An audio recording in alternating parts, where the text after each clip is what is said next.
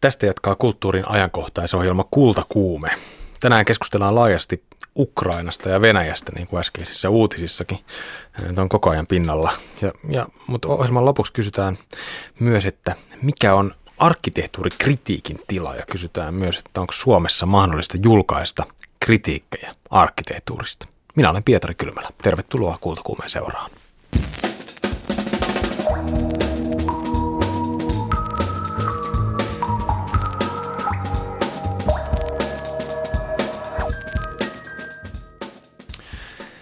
Maidan. Se on tämän ohjelman ensimmäinen aihe. Mitä se oikein tarkoittaa? No ensinnäkin se on aukio Kiovassa, Ukrainassa. Eräs aukio, oikealta nimeltään Maidan ne- Nezaleshnosti. Nezaleshnosti, ehkä näin lausutaan, itsenäisyyden aukio.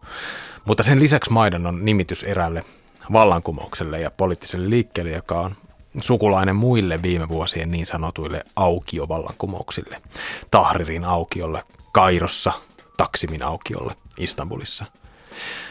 Aukiosta tuli Ukrainassa uudenlaisen kriittisen kansalaisyhteiskunnan näyttäytymis- ja mielenosoituspaikka, taistelupaikka viimeistään oranssissa vallankumouksessa vuonna 2004. Ja sitten vuosikymmen myöhemmin Vuonna 2013-2014 alkoivat niin sanotut Euromaidan mielenosoitukset, jotka johtivat lopulta Ukrainan Venäjämielisen presidentin Viktor Janukovicin eroon. Sitten tapahtumat on vyöryneet ja eskaloituneet vaan edelleen ja Venäjä on valloittanut Krimin niemimaan ja Itä-Ukrainassa riehuu sota. Mutta mitä Maidan tarkoittaa? Mitä tästä kansalaisyhteiskunnan ää, puolueesta riippumattomasta voimannäytöstä on jäljellä uudessa sodan riepottelemassa Ukrainassa. Mä tapasin kaksi Maidanin aktivistia, jotka kertoivat erityisesti siitä, että minkälainen rooli taiteilijoilla oli Maidanin mielenosoituksissa. Vasil Sherepanin on Kiovan visuaalisen kulttuurin tutkimuskeskuksen johtaja. Tämä visuaalisen kulttuurin tutkimuskeskus on, on hyvin tämmöinen poliittis-aktivistinen kulttuuriorganisaatio keskellä keskellä Kiovaa ja se oli vahvasti mukana järjestämässä monenlaista toimintaa myös Maidanilla samaan aikaan, kun taistelut mielenosoittajien ja turvallisuusjoukkojen välillä riehuivat.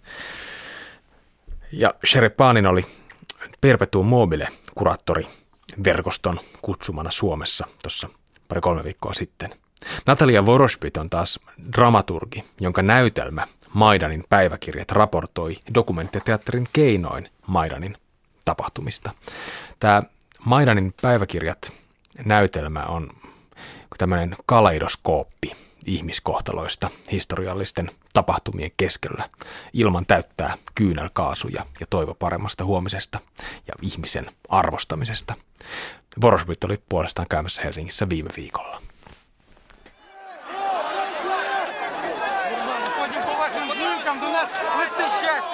Вначале было э, такое подъем очень сильный эмоциональный. Мы верили, ну, и никто не знал, э, каким ужасным последствиям вообще все это приведет, и насколько это будет долго и тяжело. И вначале это был просто такой, было даже больше похоже на праздник, на такой фестиваль какой-то уличный. Aluksi oli hyvin isänmaallinen tunnelma ja se äh, muistutti isoa juhlaa, koska kellä ei tietenkään ollut tietoa siitä, että minkälainen lopputulos on tulossa. Näin sanoi Natalia Vorospit, jonka näytelmä Maidanin päiväkirjat dokumentoi Maidan aukion tapahtumia vuosien 2013-2014 talvella. Vorospitin mukaan taiteilijat olivat vahvasti mukana Maidanin tapahtumissa. Ja samaa mieltä on Vasil Sherepanin. Hän sanoi, että erässä mielessä Maidan teki kaikista osallistujistaan taiteilijoita. Because on, on the one hand, Maidan itself has produced very powerful uh, images like uh, barricades, uh, burning tires, Molotov cocktails. So I would even say that it was the most powerful image Ukraine has ever produced in general as a country and as, as a society. On the other hand, there were a lot of artists participating, uh, participating on, uh, in the Maidan events. Yhtäältä Maidan tuotti vahvoja visuaalisia kuvia, barrikaadeja, palavia autonrenkaita ja molotovin koktaileja. Maidan oli itse asiassa vahvin visuaalinen kuva, jonka Ukraina on koskaan tuottanut. Ja toisaalta monet taiteilijat osallistuivat Maidanin tapahtumiin. He tekivät erilaisia esityksiä ja julkisia performansseja suoraan aukiolla. Mutta eivät ainoastaan taiteilijat. Myös poliittiset aktivistit ja tavalliset kansalaiset osallistuivat näihin demonstraatioihin. Myös minun organisaationi, Visuaalisen kulttuurin tutkimuskeskus, organisoi aukioille avoimen yliopiston, Basil Sherepanin sanoo.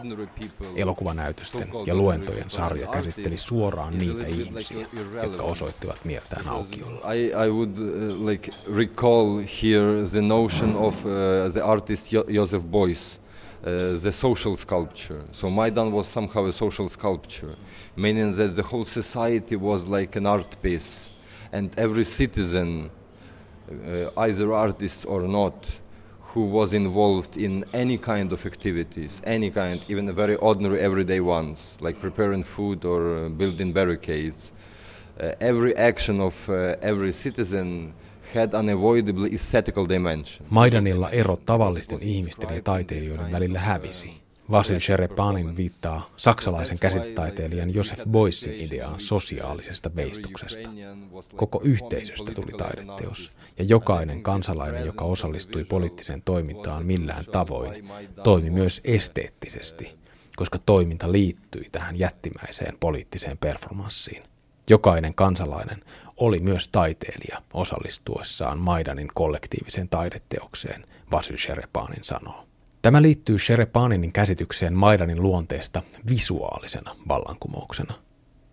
Jos verrataan 60- ja 70-lukujen vallankumouksellisiin liikkeisiin Euroopassa, niin ne olivat enemmän liitoksissa sanaan, kirjoitukseen ja retoriikkaan protestoinnin muotona – Nykyiset vallankumoukset tapahtuvat yhtä lailla uutiskuvissa kuin sosiaalisen median loputtomassa kuvavirrassa. Uh, the movements of the 60s and 70s were mainly concentrated on slogans, on word, on, on some texts. They were more like, I would say, um, literature-centric, more rhetorical than visual ones. And from this point of view, I think it's, it's very important uh, to, to stress that uh, visual culture can be a political strategy. 60- ja 70-lukujen liikkeet olivat kirjallisempia, Sherpanin sanoo. Visuaalinen kulttuuri voi olla poliittinen strategia, ja Maidan toimi kuin kokonaistaideteos. Vaikka sillä oli moninaisia eettisiä ja sosiaalisia ulottuvuuksia, niin se oli myös spektaakkeli. Se oli kuin jättimäinen kuvataideinstallaatio keskellä Kiovaa, Sherepanin sanoo.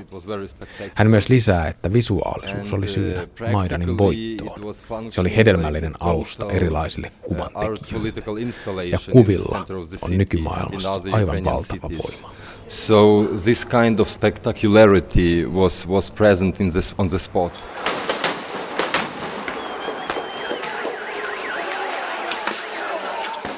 Samaa mieltä on dramaturgi Natalia Vorosvit.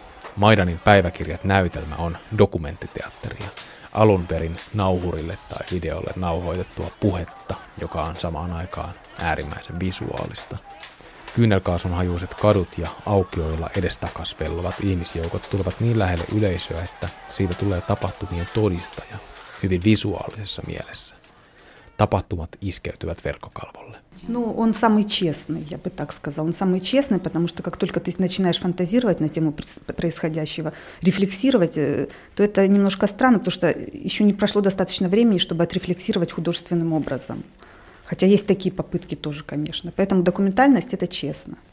Ты не даешь оценок никаких, ты просто э, свидетельствуешь.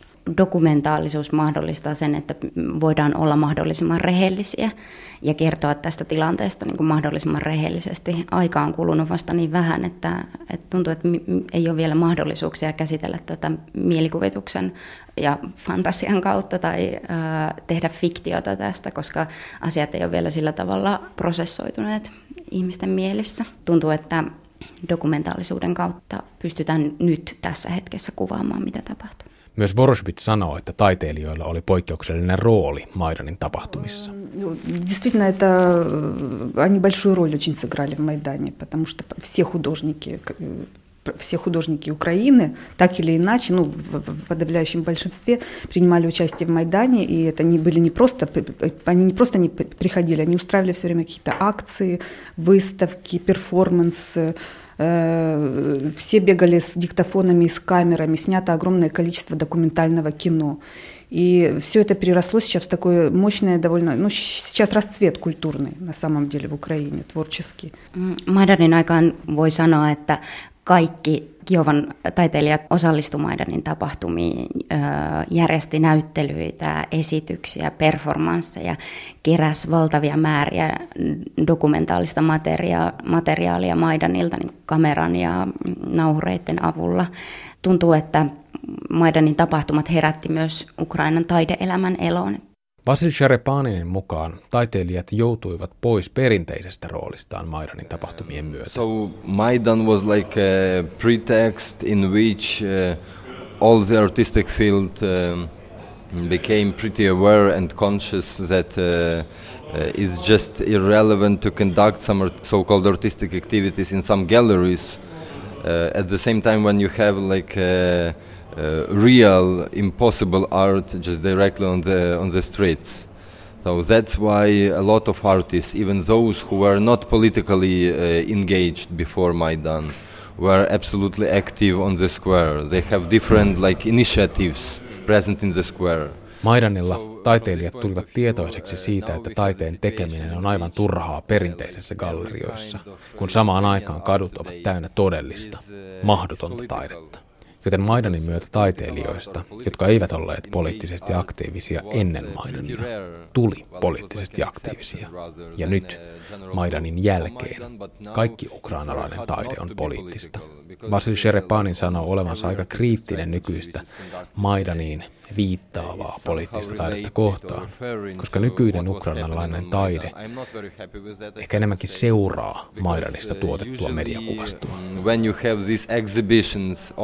About Maidan afterwards, they are like a little bit narrowed and uh, following the media images, yeah, the media strategies. Taide menettää siis nopeasti aloitekykynsä. Toisaalta nyt koko Ukrainan tilanne on toisenlainen. Ukraina on käytännössä sodassa Venäjän kanssa ja Itä-Ukrainan tilanne on lohduton мillä tahansa mittareilla mitattuna. Ну, конечно, это революция, которая не, не, не дали э, осуществиться на самом деле. То есть это незаконченная революция, потому что началась война, и мы не смогли завершить эту революцию, сделать все, что мы хотели сделать из-за этого. Totta kai se oli vallankumous, mutta tuntuu, että se vallankumous jäi kesken, koska alkoi sota ja me ei voitu viedä vallankumousta loppuun. Natalia Vorosbytin mukaan sota laittoi kaiken uusiksi.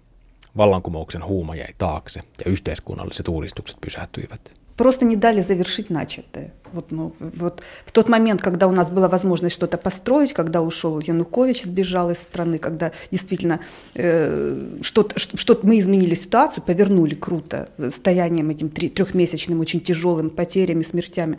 Meillä нас... kävi niin, että Maidanin jälkeen alkoi välittömästi sota, ja me ei, me ei, pyst, me ei saatu sellaista hengähdyshetkeä, että me oltaisiin voitu ajatella, että mitä me nyt tehdään. Mitä tehdään, kun Janukovic on syrjäytetty, miten me jatketaan tästä eteenpäin, Toisaalta monet taiteilijat ovat aktivoituneet sota-alueilla ja heidän yhteiskunnallinen aktiivisuutensa on muuttunut. Искусство художники как-то ожили, да, они стали заниматься реальной жизнью, чего у нас в Украине, в Украине раньше не было, да, у нас искусство было довольно таким традиционным, можно сказать, мертвым. Сейчас какая-то, ну, это странный парадокс, да, когда горе, война, э, все, люди, которые Э, раньше носа боялись высунуть из кварти- своей квартиры, они сейчас берут камеры и едут на восток, в самую гущу событий, снимать кино про войну или работать там с детьми в разбомбленных школах. Ja tällä hetkellä se on jatkunut sillä tavalla, että ihmiset on menneet sota-alueille, taiteilijat äh, liikkuu siellä kameroiden kanssa, he järjestää äh, Itä-Ukrainassa koululaisille erilaisia taidetapahtumia, taidekursseja ja muita. Et sen, niin kuin, taiteilijat on siirtyneet sinne sodan sota-alueelle. Mutta mitä Maidanista on jäljellä? Well, I think the most important lesson of the Maidan revolution is that um, in today's world in today's uh, political times, which are uh, widely characterized by different uh, thinkers, uh, authors, academics, as uh, the times of uh, escape from agora, when you have the professionalization of politics, privatization of public sphere, decreasing of the level of participation, citizens' participation in the political matters Maidan showed something, uh, the, something quite the opposite. It was like a return to Agora. It showed uh, the genuine politics, the uh, constitution of politics, which is uh, very much European tradition.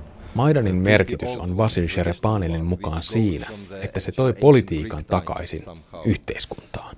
Politiikan ammattimaistuminen julkisen tilan yksityistäminen ja kansallisosallistumisen väheneminen koskettavat koko Eurooppaa tänä päivänä. Ja Maidan näytti jotain aivan päinvastaista. Se oli paluu Agoralle, torille, joka on ollut poliittisen keskustelun ja kansalaisuuden areena antiikista alkaen. Maidan teki näkyväksi tämän politiikan vanhan perustan. subject. Ja varsinkin nyt sodan aikana on hyvä muistaa, että ainoastaan aukiolla ihmisestä tulee poliittinen eläin. Ainoastaan aukiolla ja kadulla yhteisöistä voi tulla poliittinen subjekti, Vasil Sherepanin sanoo. Майдан очень сильно действительно изменил э, сознание, прежде всего, гражданское сознание украинцев. Да, это просто какие-то невероятные изменения прошли, произошли в обществе. Общество стало настолько ну, подняла ответственность. Э, от, э, было, до этого было какое-то равнодушие и ощущение, что мы ничего не можем изменить, и что как бы, ну, все, все, лишь бы выжить, да, как-то лишь бы пережить. То сейчас люди готовы бороться за свою свободу, да, за свою страну, за свою, свой мир. Э, просто невероятное движение, и волонтерское, да, и, и, и добровольцы военные, которые идут воевать, и э, люди пытаются что-то созидать, создавать. Ну, Майдан перевернул Украину, это совершенно другая страна сейчас. Se, mitä tapahtui Maidanilla, vaikutti ukrainalaisiin ihmisiin valtavasti. Ennen Maidania ihmiset ajattelivat, että me ei voida muuttaa mitään ja ja ei ole mahdollista vaikuttaa, mutta Maidan osoitti meille, että, että kansalaisina me voidaan vaikuttaa voimakkaasti siihen, mitä tapahtuu. Me voidaan muuttaa järjestystä, me voidaan taistella oma vapautemme puolesta. Sanoisin, että Maidanin jälkeen Ukraina ei ole enää entisensä. Että ihmiset uskovat, uskovat nyt siihen, että heillä on niin kuin kansalaisina voimakas asema.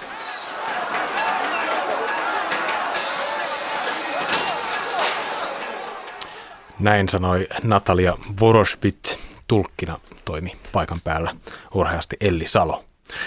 Huhtikuun alussa Vasil Sherepaninin johtamalle Kiovan visuaalisen kulttuurin tutkimuskeskukselle myönnettiin Euroopan kulttuurisäätiön palkinto heidän työstä yhteiskunnallisen keskustelun luomisesta tämmöisten jättimäisten poliittisten ja taloudellisten mullistusten aikana.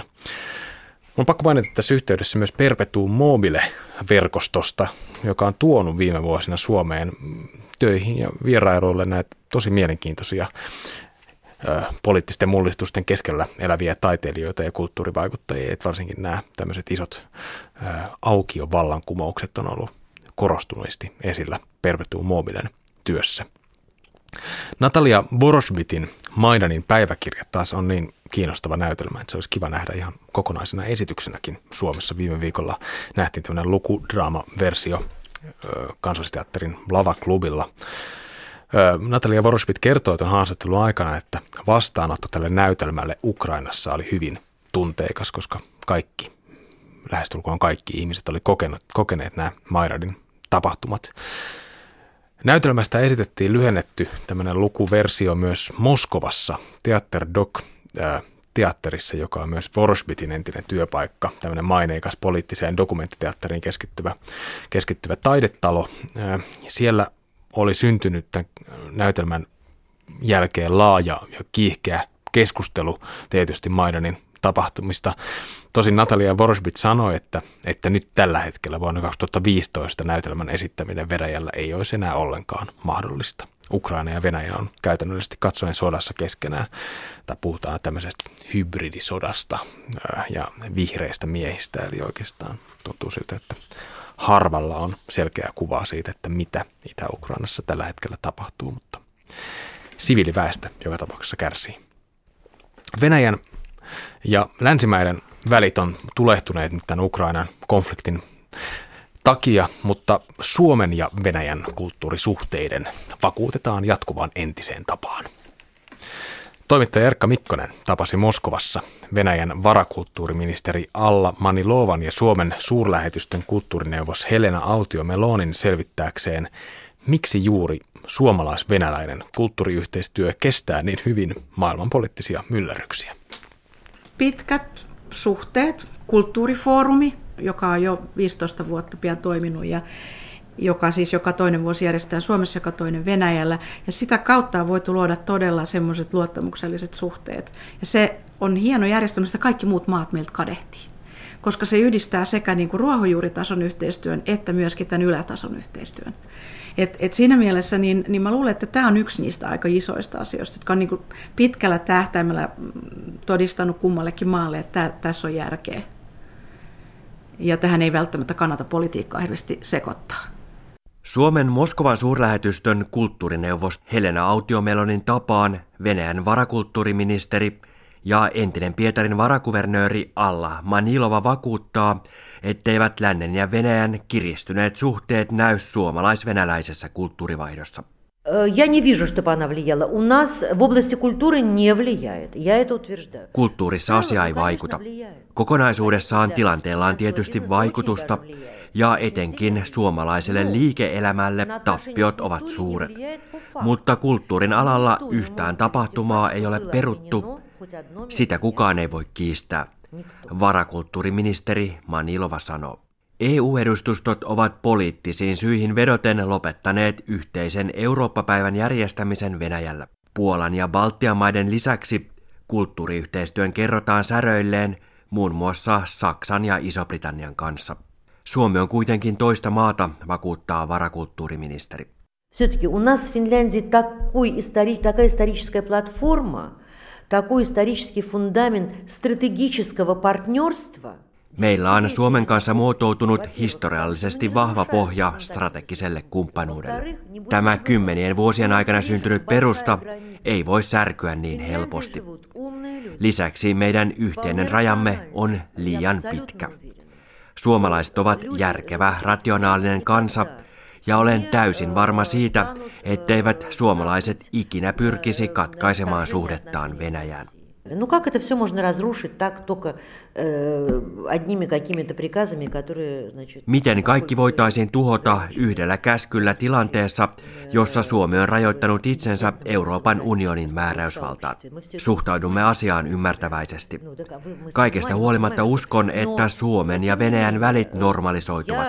Kulttuurin saralla lähentymisemme jatkuu ja turistivirrat palautuvat. Varakulttuuriministeri Manilova sanoo.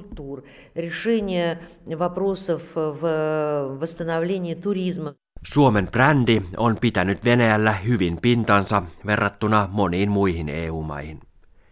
Venäjän maine on taas viimeisten vuosien aikana tahriintunut pahoin Suomessa. Kulttuurineuvosto Autio Meloni. Että ollaan kyllä aika paljon ehkä törmätty just tämmöisiin joidenkin osalta niin kuin ennakkoluuloihin. Että tämmöinen Venäjällä voimistunut konservatiivisuus, joka sitten taas Euroopassa on mennyt vähän niin kuin toiseen suuntaan, niin sitten niiden törmäys aiheuttaa juuri tällaisia. Mutta toisaalta tämä tilanne on lisännyt kiinnostusta Venäjään. Että mitä täällä tapahtuu? Että se on ihan selkeästi myös toisaalta näkyvissä. Tänne on pyrkinyt enemmän ihmisiä, tänne tulee nuoria katsomaan itse, mistä on kyse. Että todellakin varmasti tällainen tilanne on herättänyt herättänyt myös kiinnostusta, ei ainoastaan sitä vastustusta Suomessa. En usko, että se on ihan niin yksiselitteistä. Ukrainan sota on saanut suomalaiset suhtautumaan Venäjään entistä epäluuloisemmin myös kulttuurin saralla. Esimerkiksi Venäjän valinta teemamaaksi syksyllä järjestettäville Helsingin kirjamessuille on herättänyt arvostelua Suomessa. Venäjän varakulttuuriministeri Alla Manilova ei ymmärrä Venäjän kohdistuvaa pelkoa. Нам надо больше общаться. Почему так важна культура и туризм? Потому что это мост между людьми. Meidän tulee olla enemmän kanssakäymisessä toistemme kanssa. Kulttuuri ja turismi ovat silta ihmisten välillä. Minulle Venäjään liittyvät pelot tuntuvat lapsellisilta ja naiveilta. Minun käy jopa sääliksi ihmisiä, jotka pelkäävät, että Venäjä aikoo kirjamessuilla levittää propagandaa. Ihmiset on aivopesty. Heille kerrotaan sellaisia kauheuksia, että he ovat alkaneet pelätä Venäjää, Manilova sanoo.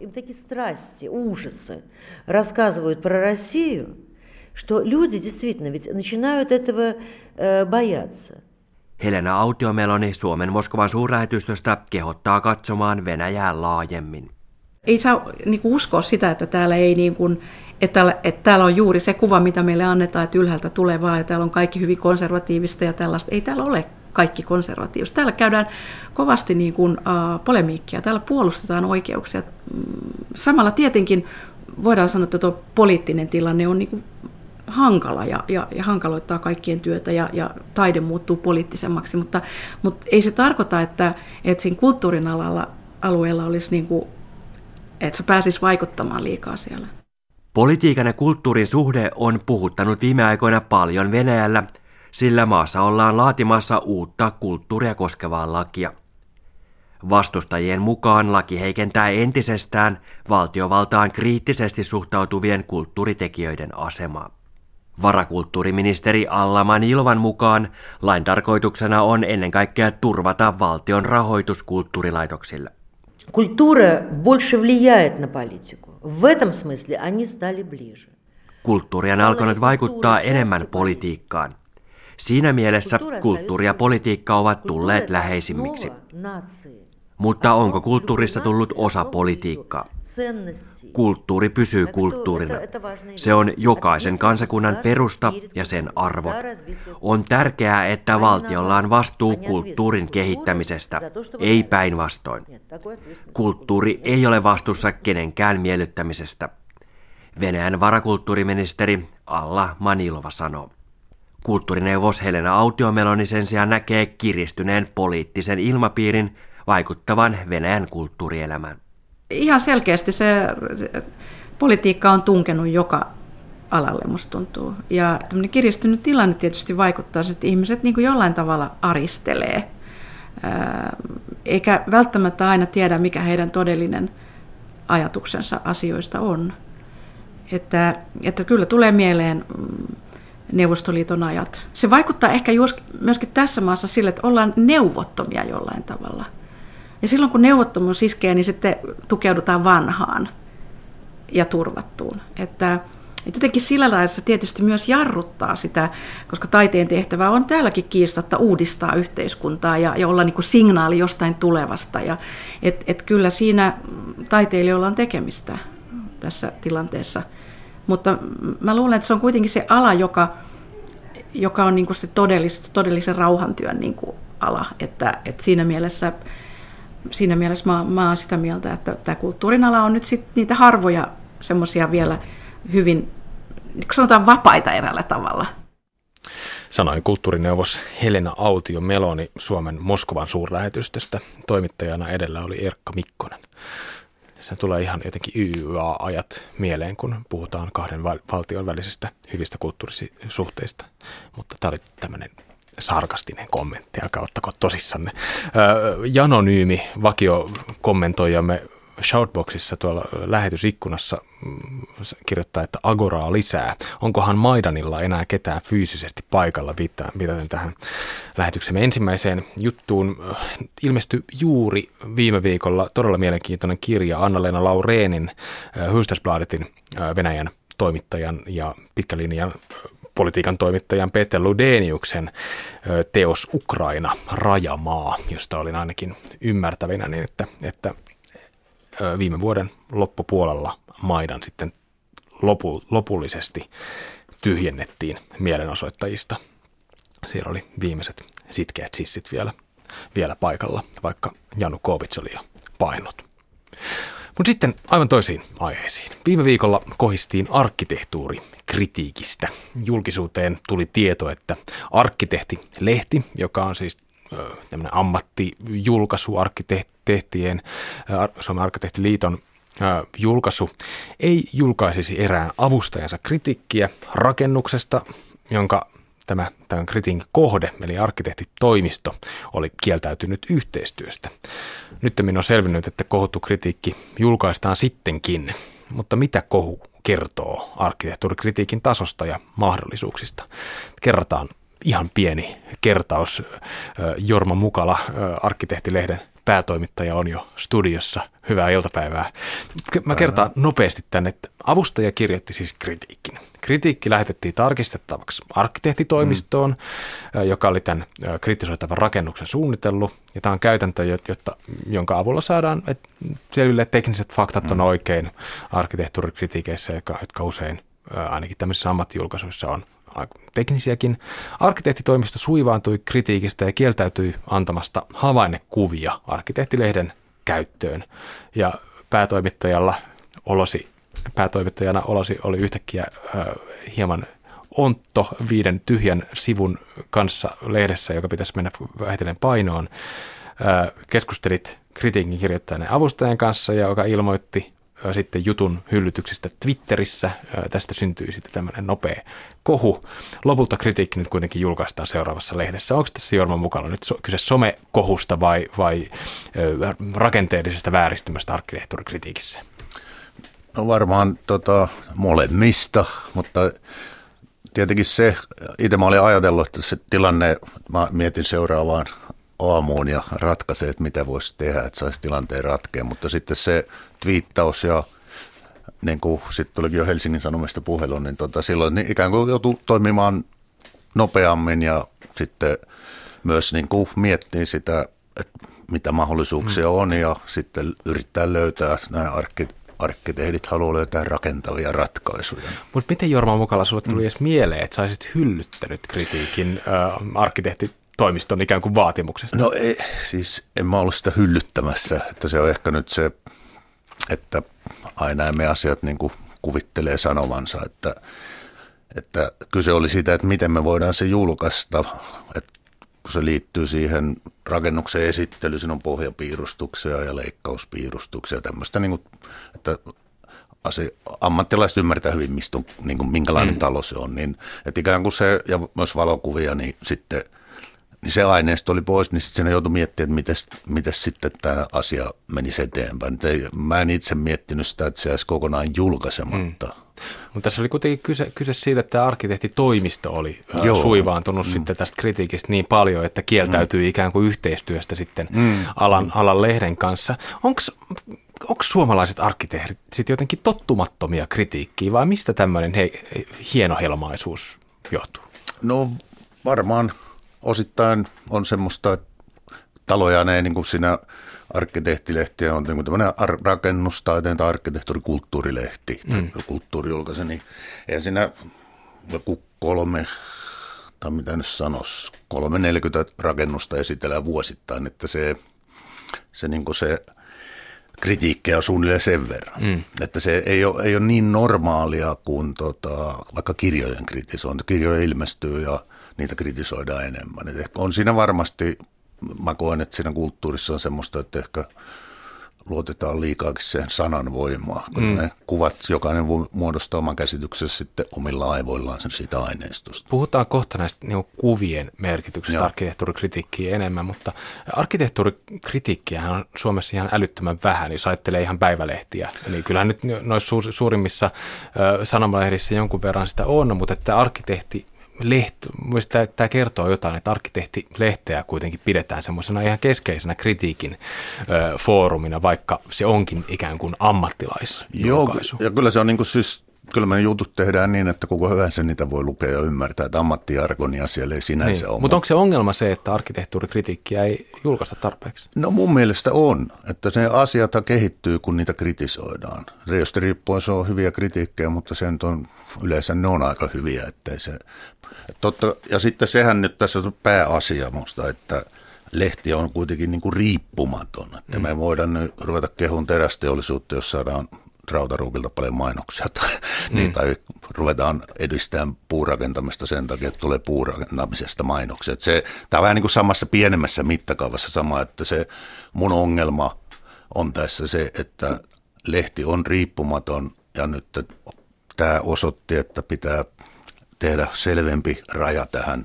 miten niitä yksityiskohtia, niitä faktoja tarkistetaan. Onko sun päätoimittajana, kuinka helppo sun on löytää kriitikkoja? No ei hirveän helppoa, että arkkitehtireiksi valitaan ihmiset visuaalisuuden perusteella. Tietysti niin kuin pitää olla järkeä päässä, että kai se todistuskin siinä vaikuttaa, mutta niin kuin, että ei kirjoittamisen perusteella. Mutta monet osa on hyviä kirjoittajia, mutta ei kaikki edes halua erityisesti kirjoittaa. Että se piirtäminen ja suunnittelu, semmoinen on niin kuin luontaisempi ilmaisumuoto. Mutta se on nimenomaan, että arkkitehdit kirjoittaa kritiikkejä. No joo, no tässä niin kuin, että arkkitehti on tietysti taidehistorioita, historioitsijoita, mutta hyvin usein, että sitä arkkitehtiä, niin kuin esimerkiksi mä nyt olen yksi esimerkki, että mä oon suunnitellut, ollut toimistossa töissä, tiedän miten taloja saadaan aikaiseksi tuonne kaupunkiin ja maisemaan, mutta tota, sitten mä oon koko jo opiskeluajalta kirjoittanut ja sitten hmm. se pikkuhiljaa tulikin, että no mä nyt näköjään kirjoitan, sitten mä olin aamuleessa kriitikkona ja kirjoittaminen jatkuu, että se on ikään kuin semmoinen mä en vasta valinnut, että mä en nyt rupean kirjoittavaksi arkkitehdiksi, vaan tuntuu, että tilaustakin on, niin okei. Tämä on mielestäni vaan tosi mielenkiintoinen näin niin kuin paljon taide, taidekritiikkiä seuraavana kulttuuritoimittajana. Mun huomio, huomio herää, herää tässä, koska jos ajattelee taidemaailmaa, niin siellä on, on semmoinen ammatti kuin taidekriitikko, mm, ihan oikeasti. Mm, Ei se mm, ole kauhean leveäleipäinen ammatti, mutta ammatti kuitenkin. Ö, tuntuu siltä, että, että nyt vaikka arkkitehtuuri koskee meidän jokapäiväistä ympäristöä niin, niin kuin paljon vahvemmin kuin näin karkeasti ottaen kuin taide, niin miten on mahdollista, että te ei ole semmoista ammattikuntaa kuin arkkitehtuurikriitikko? No, mä en tiedä, voi sanoa vaan klassisesti, että hyvä kysymys, mutta tota, mä luulen, että siinä on tietysti arkkitehditkin, jotka pitää sitä, niin kuin, että se arkkitehdin, se suunnitteluammatti on se upein juttu. Mm. Ja sitten se on kuin mäkin niin kuin vähän, että että mä nyt vaan kirjoittele. Että, että siinä on vähän niin kuin semmoinen, että se on niin kuin se hienoin asia, mutta sitten jos ajattelee laajemmin yhteiskunnallisesti, niin, niin tietenkin koko yhteiskunnan kannalta on järkevää, että keskustellaan rakennuksista, jotka vie energiaa ja muuttaa maisemaa ja vaikuttaa ihmisten elämään. Että se on ihan olennainen asia, mm. mutta esimerkiksi ei, no saksalaista lehdistöä mä oon seurannut, niin kyllähän siellä niin arkkitehtuurista enemmän kirjoitetaan kuin suomalaisessa niin kuin sanomalehdistössä. Mm. Saksalaisessa lehdistössä kirjoitetaan muutenkin kyllä enemmän. Niin. Se on tietysti tämä, tämä, tämä tilanne, mutta tota, ää, on, mä oon kuullut tämän useammasta su, suusta, että, että, että, että että arkkitehtipiireissä ei välttämättä arvosteta sellaisia arkkitehtejä, jotka, no. jotka elättää itsensä kirjoittamisella. No, no näin on, koska tuota, en mäkään aluksi arvostanut, että mä oon aika hyvä kirjoittaja. Että se, mutta siinä niin toisaalta siinä arkkitehtikritiikin... Kuuluuko se arkkitehtuu tehdin ammattiin semmoinen gloria? No kyllä, musta sillähän sitä on mennyt sinne, että tämä on olla hienoa olla arkkitehti. Ja niin en mä tiedä, miten kirjailijaksi mennään, että se kai se sitten vaan kehi, elämä vie, mm. mutta tota, että on, mutta se niin kuin ehkä siinä kritiikin väydessä on myös, että mä oon huomannut, että se on vähän kuin nykymusiikki, että ihmiset vähän pelkää sanoa sitä mielipiteetään, koska siinä pitäisi tietää. Ja etenkin, ja sitten sen mä tiedän, että arkkitehtuurissa on paljon asioita, jotka pitäisi niin kuin tajuta ja ymmärtää ja sitten, niin kuin, sitten kritisoida. Mm. Pitää olla niin kuin se konteksti on, mä oon ajatellut, että se on vähän mutkikas, että se on monimutkaisempaa ehkä kuin, kuin sitten jollain muulla alalla. Tai ainakin se on enemmän asioita, joita pitää niin kuin, ottaa huomioon. Joo. Mennään sitten näihin, tähän ku, kuvitukseen, ikään kuin kritiikkien kuvitukseen, koska tämä, tämä oli nyt tässä kohussa, pienoisessa mm, kohussa, mm, nyt se mm. keskeinen asia, että, että arkkitehtitoimisto ei antanut käyttöönsä, mm, teidän käyttöön näitä havainnekuvia ja, ja pohjapiirroksia ja näitä. Onko kritiikkien julkaisija sitten todella aivan niin kuin riippuvainen näiden arkkitehtitoimistojen kuvista? No ei tietenkään niin kuin teoriassa olisi se mahdollista tehdä ne kaikki, siis valokuvauttaa itse ja, tai niin kuin toimituksen puolesta ja sitten piirrättää pohjapiirustukset ja leikkaukset toimituksen puolesta, mutta se on erittäin iso työ. Että silloin niin kuin, jos tämmöisen niin kuin ajattelisi, niin ton tyyppistä mun mielestä noin laadukasta lehteä ja noin useiden kohteiden esittely noin perusteellisesti ei olisi mahdollista. Mm. Mä näen sen, että se on yhteistyötä ja niin kuin arkkitehdin ammatti rakentamisessakin, että siinä tehdään yhteistyötä. Mä oon niin kuin suhtautunut tähän vähän niin kuin näin, että se on yhteistyötä ja kaikki hyötyy siitä, mm. mutta se kritiikin pitää olla niin kuin vapaa ja riippumaton, ja tässä nyt on selkeä tämmöinen kehityskohta meillä. Niin, että eikö tämä, tulee sellainen mieleen, että tässä on selkeästi kyse ikään kuin rakenteellisesta vääristymästä, koska jos se ajattelee havainnekuvaa, niin sehän ei kerro sen rakennuksen ikään kuin arkisesta käytöstä yhtään mitään. No, mä oon ajatellut sitä, mä en osaa itse nuottikirjoitusta, mutta tota, että kyllä nyt arkkitehti lukee pohjapiirroksesta. Mä luen sitä pohjapiirroksesta ja leikkauksesta ja sijaintipiirustuksesta, että onko tämä hot stuffia vai ei. Et valokuvat on, niitä nyt voi kuvata kaikesta saa hienoja kuvia, jos on hyvä kuvaaja. Hmm. Että se ikään kuin, mutta ne, on niin kuin, ne täydentää toisiaan, ne valokuva-aineisto. Ja useinhan sitten va, nykyään valitetaan, ja tietysti pitkään valitetaan, valokuvissa ei näy ihmisiä, mutta, hmm. mutta sitten talojaan siinä esitellään, että se nyt mua häiritsee. Niin, mutta, mutta jotkut valokuvaa... Tämä haen niin, tässä vaan jo. sitä, että onko arkkitehtuurikritiikki myös jotenkin niin kuin ammattimaistunut liikaa. No, että siinä ei oteta huomioon sitä ikään kuin käyttäjän näkökulmaa. No, en mä tiedä, onko se ammattimaistunut liitä, kun sitä ei juurikaan ole. tai onko se lähtökohtaisesti niin, niin kuin ammattilaisten ne, pelikenttää? No että, ei, ei tietenkään, ei tietenkään. Totta kai se, sehän on just kriitikon tehtävä saada, niin kuin, kun mä olen lukenut jotain modernin musiikin tai nykymusiikin arvostelua, mä yritän ymmärtää, mistä tässä oli kyse, minkä mä kuulin. Niin se on musta vähän sama, että, että ei ole koristeita ja ei ole kaariikkunoita, mutta miksi tämä niin kuin on kiinnostavaa tai hyvää arkkitehtuuria. Minusta se kriitikko on siinä välittäjänä, mutta tietysti kriitikon pitää aina antaa arvoarvostelmia. Et minun mm. mielestäni mm. nykyhetkellä tämä ei nyt ole ajanmukaista tai tässä on se ongelma, että ei sovi kaupunkikuvaan. Tai, siis se, se on niin kuin olennainen osa, analyysi ja sitten arvottaminen, niin kuin oma, omien mielipiteiden sanominen. No miten te nyt sitten julkaisette arkkitehtilehdessä tämän Julius Jääskeläisen no, öö, tekstin? Millaisia no se kuvia on tulee? Siinä, no mä oon pitänyt sitä tietysti, että se on niin kuin ikään kuin toimituksen sisäinen juttu, kun ei tässä vielä mitään ole painettu, mutta ei tietysti tilanne on nyt eri, mutta se siis julkaistaan ihan niin kuin oli alun perin ajateltu.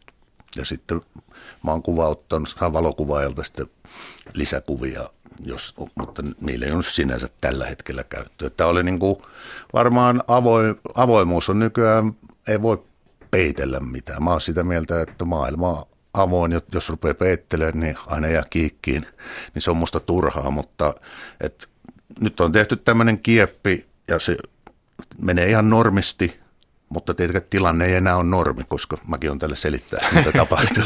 Joo, tämä tietysti tulee mieleen, että tämä on vähän huonoa PR nyt ainakin sitten sille arkkitehtitoimistolle jo niin, no joo, no mä niin ajattelen, kyllä mä sitäkin ymmärrän, että tota, en mä tiedä mitä mieltä Väinö Linna Toini Havun tuntemattoman kritiikistä oli, mutta siitä on myös sellaisia tilanteita, jotka voisi sanoa, että on liian epäsymmetrisiä, mutta mm. mä en tässä nähnyt semmoista, mä näen tässä enemmän ehkä herkkänahkaisuutta, kuin, mutta se on tos, sen voi sitten lukea ja miettiä, että oliko kohun arvosta. Että musta se on aika tavanomainen juttu, että ei se ole mitään mm. hirveän ihmeellistä. No joo. No mutta sekä arkkitehtuuri että arkkitehtuuri, arkkitehtuurikritiikki tässä varmasti kehittyivät. No varmasti ja molemmat hyötyy. Siitä mä oon ihan varma. Se mm. keskustelu on hyvä, että sitä käydään. Kiitos Jorma Mukala haastattelusta. Nyt studioilla on saapunut Saara Shikeben päivän kulttuuriuutisten kanssa. Kyllä, äh, haluan ensin äh, kertoa muutamasta joukkorahoitusprojektista. Tampereelle perustetaan Suomen ensimmäinen pelimuseo. Museon tarkoituksena on muun muassa kuvata suomalaista pelikulttuurin historiaa. Esillä tulee olemaan esimerkiksi vanhoja lautapelejä, joskin museon pääpaino on digitaalisissa peleissä. Tietenkin. Mm, kyllä, kyllä. Noin kuudes osa tästä museon rahoituksesta kerätään joukkorahoituksella. Eli kun museon perustamiseen on budjetoitu yhteensä noin 300 000 euroa, kerätään tästä summasta 50 000 euroa joukkorahoituksella. Luulisin, että ei ole niinku summa eikä mitään, kun kun uutisessa puhutaan koko ajan jostain miljardeista näiden nykyisten suomalaisten pelifirmojen ö, liikevaihdossa ja tuloksissa. Se on ihan hyvä, että lähdetään nöyrästi liikkeelle, kun pyydetään kansa, kansalta rahaa. tota, Tämä museo avautuu suurelle yleisölle 2017 vuoden loppiaisena, mutta tässä on tämmöinen porkkana, että jos tähän joukkorahoitukseen osallistuu, niin pääsee vierailemaan museossa jo etukäteen. Oh, wow. tota, toinen tällainen onnistunut joukkorahoitushanke on vasta julkaistu Leena Yliportimon runokirja Small Talkia rakkaudesta. Ja tämä kirja on siksi merkittävä, että se on ensimmäinen joukkorahoituksella rahoitettu teos, joka on päätynyt kirjakauppoihin asti. Joukkorahoituksella kerättiin kirjaa varten yli 4000 euroa, mikä on siis runokirjalle melko suuri budjetti. Ylipäätään nämä molemmat tapaukset on hyviä esimerkkejä siitä, että miten tällaiset joukkorahoitusprojektit voi osallistaa yleisöä tai jopa toimia vaihtoehtona kustannussopimukselle. Joo, ja täällä on tietysti näitä uutisia aina ensimmäisestä siitä ja siitä joukkorahoitetusta asiasta tulee aina silloin tällöin, kun tämä joukkorahoitus on, joukkorahoituskuvio on jotenkin niin ollut tapetilla viime aikoina. Kyllä ja, ja mä ymmärtääkseni myös medialla on suuri rooli siinä, että mitkä joukkorahoitusprojektit sitten keräävät Aivan. suuria summia, kun media pelimuse sai nyt tästä ilmaisen kyllä, mainoksen. ilmainen mainos, kyllä, kyllä. Aloilla. Näin on. No sitten haluan nostaa näin aprillipäivän kunniaksi muutamia mediassa pyörineitä kummallisempia aiheita esille. Ai niin, tänään on aprillipäivä. Kyllä, aprillian. Tämän päivän siis... kultakuven lähetyksessä ei ollut yhtä aprillipilaa Kyllä ei. vielä. Ei, ei vielä, ei vielä. Katsotaan. Eläinaiheesta ensimmäisenä. Suomen poliisi on tänään Facebookissa kertonut perustavansa omat ilmavoimat. Heidän Facebook-sivuilleen on ladattu äärimmäisen tökerösti muokattu valokuva Lokista, jolla on yllään erinäisiä asusteita, mm. muun muassa kypäräkamera ja, ja kaulasta roikkuva poliisin virkamerkki. Ja tämän tiedotteen mukaan poliisi on kouluttanut 250 poliisilokkia eli polokkia, jotka vapautetaan tänään. Mm.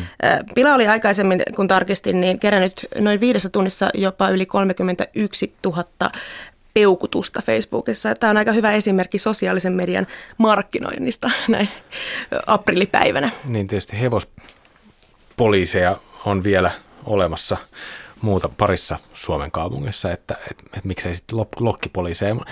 Mä vähän kritisoin nyt, vaikka on kyse aprillipilasta, ei pitäisi ottaa niin tosissaan, mutta mun mielestä esimerkiksi kyyhkyset, kirjekyyhkyt olisi paljon järkevämpi ja ihan oikeasti varmaan ihan hyödyllinen eläin laajennus Suomen poliisivoimiin. Että. Toi, toi on ihan totta. Toisaalta logithan on, ainakin tuntuu siltä, että tottuneet enemmän ihmisiin, että kyyhkysiä, esimerkiksi metsäkyyhkysiä kun näkee, niin se on harvinaista. Logithan on tuolla kauppatorilla esimerkiksi hirveän innokkaita ottamaan kontaktia. Niin, mutta just siellä kauppatorilla logit on profiloitunut rosvoina. Se on todella, todella huono yrittää integroida poliisivoimiin tämmöisiä jo lähtökohtaisesti rosvoiksi identifioituneita luontokappaleita. Tämä on totta. Nämä on kuitenkin saanut ainakin poliisin tiedotteen mukaan koulutuksen ihan tähän hommaan. Okei, okay, no niin. No sitten esimerkiksi kulttuurin puolella hyviä uutisia kertoo dome.fi. Heidän mukaansa Uuno Turhopurasta tehdään Hollywood-elokuva. Yes. Elokuvan pääosaa tulee esittämään Robert Downey Jr. ja kuvaukset alkavat Bulgaariassa ensi syksynä. Uutisessa kerrotaan myös, että Vesamatti Loirille on luvattu elokuvasta pieni cameo-rooli. Niin, Kuulostaa hyvältä. Paremman puutteessa. Kyllä.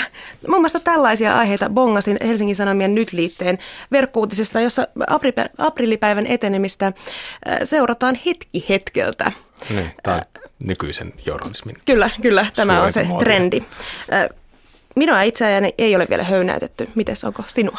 No itse asiassa mä tota, nykyään Lappeenrannassa työtään tekevä Iida Rauhalammi, entinen kultakuumeenkin toimittaja, äh, twiittasi, että, että tota, äh, Tavastia-klubi on myyty myyty tota, yökerhoyrittäjälle ja, ja siellä on ens, ensimmäiseksi laitettu takahuone ö, uusiksi vedetty pakkelit päälle ja, ja kaikki, kaikki nämä tota, alle, nimikirjoitukset seiniltä vedetty pois ja, ja sitten nykyään siellä ei esiinny, esiinnykään enää mitään rockbändejä, vaan pelkästään tämmöisiä yökerhodeitä. Niin mulla meni noin minuutti ennen kuin mä tajusin, että ei tämä voi olla totta, että, että aprili, mutta kyllä siis höynäytettiin. Kyllä. Ja kauhun tunteita koin. Hyvä. Kiitos Sara. Tässä oli Kultakuumeessa kaikki tänään. Huomenna Kultakuumeen juontaa Joonas Turunen. Huomenna on Kiirastorstai, Kiirastorstain erikoislähetys. Siinä keskustellaan nykytanssista. Sanna Kekäläinen on koreografi, joka ei pelkää ottaa kantaa alastaman kehun merkitystä.